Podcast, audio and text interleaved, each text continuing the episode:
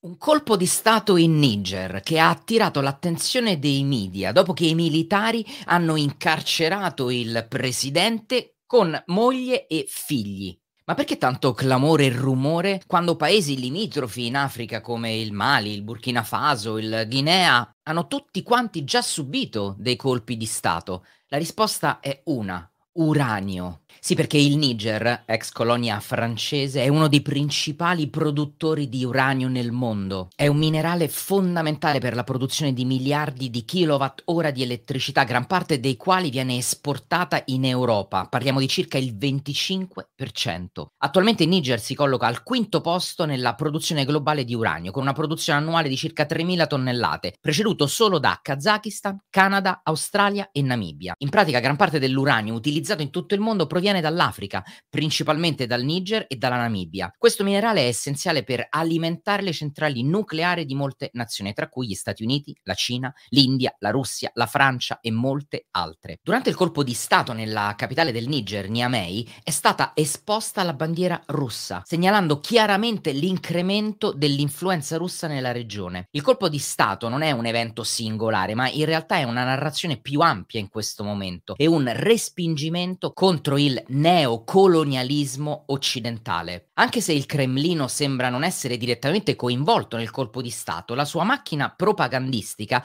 ha alimentato un crescente sentimento antifrancese e antiamericano in tutta l'area del Sahel, la regione subsahariana appena a sud del Sahara. Secondo alcune testate giornalistiche, infatti, il governo nigerino ha persino firmato un contratto con il gruppo russo Wagner per la sicurezza. Beh, questo potrebbe essere l'inizio di qualcosa di più grande. Grande. Anche il Senegal si è ribellato all'influenza americana e all'influenza francese, protestando contro i governi coloniali occidentali. Basti pensare agli anni di sfruttamento delle risorse dell'area da parte di aziende transnazionali, a partire dall'olio di palma per la Royal Niger Company nel diciassettesimo secolo e continuando fino ai giorni nostri con l'industria petrolifera, che hanno avuto un terribile effetto sull'ambiente e sulle comunità di pescatori e agricoltori del Delta. Per troppo tempo, grandi potenze come la Francia e gli Stati Uniti hanno sfruttato le ricchezze minerarie di queste nazioni africane, tra cui l'uranio, senza considerare le necessità e i diritti di queste comunità sovrane. Ma ora questi paesi stanno dicendo basta, stanno esigendo il rispetto della loro sovranità e la possibilità di prendere decisioni autonome sulle loro risorse. In questo contesto la Russia ha offerto il suo sostegno. Nel recente vertice africano a San Pietroburgo, il presidente Putin ha ribadito il suo impegno a rispettare la sovranità di questi paesi e addirittura ha annunciato la cancellazione di miliardi di dollari di debito. Inoltre Putin ha annunciato che la Russia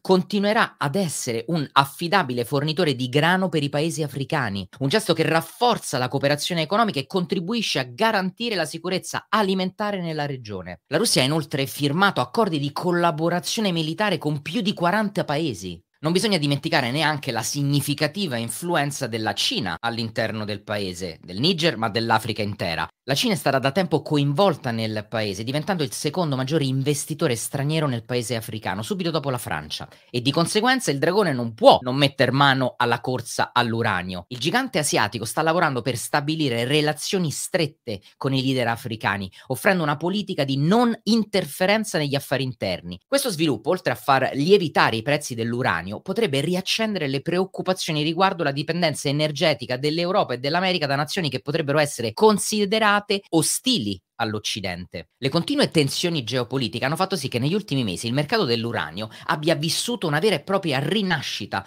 con i prezzi che sono schizzati del dodici per cento per toccare i sessantacinque virgola cinquanta dollari a libra, segnando il livello massimo degli ultimi dodici mesi. Ma vediamo quali sono stati gli altri fattori che hanno contribuito a questo aumento dei prezzi. La domanda di uranio sta aumentando, con la maggior parte dei nuovi reattori nucleari che verranno costruiti principalmente proprio in Cina e in India. Inoltre l'espansione della vita operativa degli impianti esistenti in paesi come il Canada, la Francia e la Russia sta contribuendo a un aumento previsto del ventotto per cento nella domanda di uranio entro il duemilatrenta. A differenza delle centrali a carbone o gas, i reattori nucleari comportano costi elevati nella fase di costruzione, ma bassi costi operativi, il che spinge le aziende di servizi pubblici a mantenerli in funzione in modo continuativo, indipendentemente dalle fluttuazioni cicliche dell'economia. Ciò assicura una domanda costante di materiale nucleare e fornisce una certa prevedibilità nella gestione delle centrali. Di conseguenza, le utility stanno accelerando i loro acquisti, nell'ambito di accordi a lungo termine, che sono sulla buona strada per superare il massimo decennale. In particolare, l'aumento dei contratti da parte dei servizi di pubblica utilità rispetto agli enti finanziari è stato il principale motore dell'aumento del prezzo dell'uranio da inizio anno. L'industria sta riconoscendo la necessità di una maggiore estrazione di uranio, alimentata dai governi di tutto il mondo, che cercano di ottenere l'indipendenza energetica. Mi vengono in mente alcuni esempi di come molti paesi stanno effettivamente muovendo verso il nucleare. La Finlandia, per esempio, ha avviato la produzione regolare di elettricità nel più grande reattore nucleare d'Europa, come parte del suo impegno verso l'energia nucleare, idroelettrica ed eolica, che è fondamentale per raggiungere la neutralità delle emissioni di carbonio e gli obiettivi ambientali del paese. Passiamo al Giappone, che dopo l'iniziale opposizione che si era creata a valle del disastro a Fukushima, beh, sta gradualmente riavviando i suoi reattori nucleari. Attualmente un terzo dei reattori funzionali è stato riattivato e sono in corso approvazioni per riavviare altri sedici reattori. Negli Stati Uniti è entrato in funzione il primo nuovo reattore nucleare. Anche paesi tradizionalmente antinucleari come la Svezia hanno rivelato l'intenzione di revocare il divieto di estrazione dell'uranio e di amplificare sostanzialmente la propria produzione nucleare. Anche l'offerta effettivamente sembra precaria. L'offerta primaria delle miniere di uranio è notevolmente inferiore alla domanda, con un deficit di offerta cumulativo previsto di circa uno virgola cinque miliardi di sterline entro il duemilaquaranta. Questo a causa delle mancanze di investimenti in nuova produzione e dei rischi di trasporto derivanti dalle incertezze geopolitiche e dal monopolio degli enti statali. La guerra in Russia, inoltre, ha causato blocchi nelle rotte di esportazione cruciali per le forniture di uranio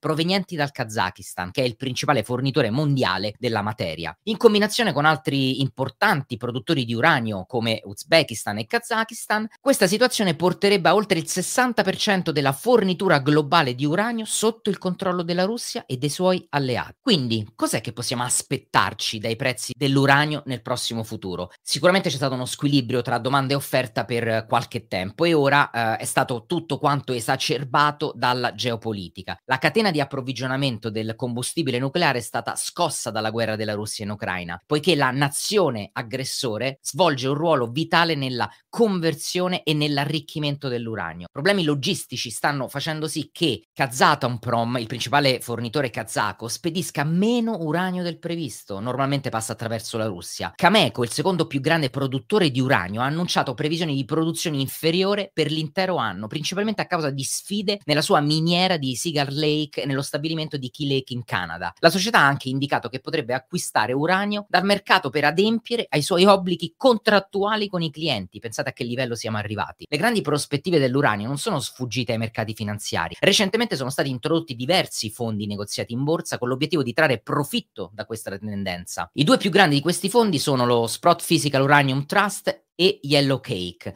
che hanno accumulato un totale di ventiduemila tonnellate di uranio nei due anni scorsi, il che rappresenta più del venticinque per cento della domanda annuale. Questi fondi hanno una visione a lungo termine, non hanno fissato una data specifica o un obiettivo di prezzo per la vendita delle loro posizioni. Questo fenomeno potrebbe influenzare al rialzo i prezzi dell'uranio, in quanto l'accumulo da parte di tali fondi potrebbe ridurre ancora di più l'offerta disponibile sul mercato, aumentando di conseguenza la domanda residua. Il mercato probabilmente rimarrà in deficit anche l'anno prossimo, come è avvenuto nel duemiladiciotto, ma carenze vere e proprie nell'immediato rimangono comunque improbabili, con le utility che conservano le scorte. I fondamentali di mercato rimangono positivi per il prezzo. Questo sostegno politico all'energia nucleare è ora senza precedenti, mentre la sicurezza dell'approvvigionamento affronta la sua più grande minaccia dagli anni settanta. I minatori stanno infatti lottando per raggiungere i loro obiettivi di incremento e nel frattempo il prezzo sta raggiungendo livelli mai visti prima. Se non si riuscirà ad attingere al alle scorte e alla capacità inutilizzata di Canada e Kazakistan quando i prezzi sono alti, è molto probabile che il prezzo dell'uranio nei prossimi mesi continui a salire.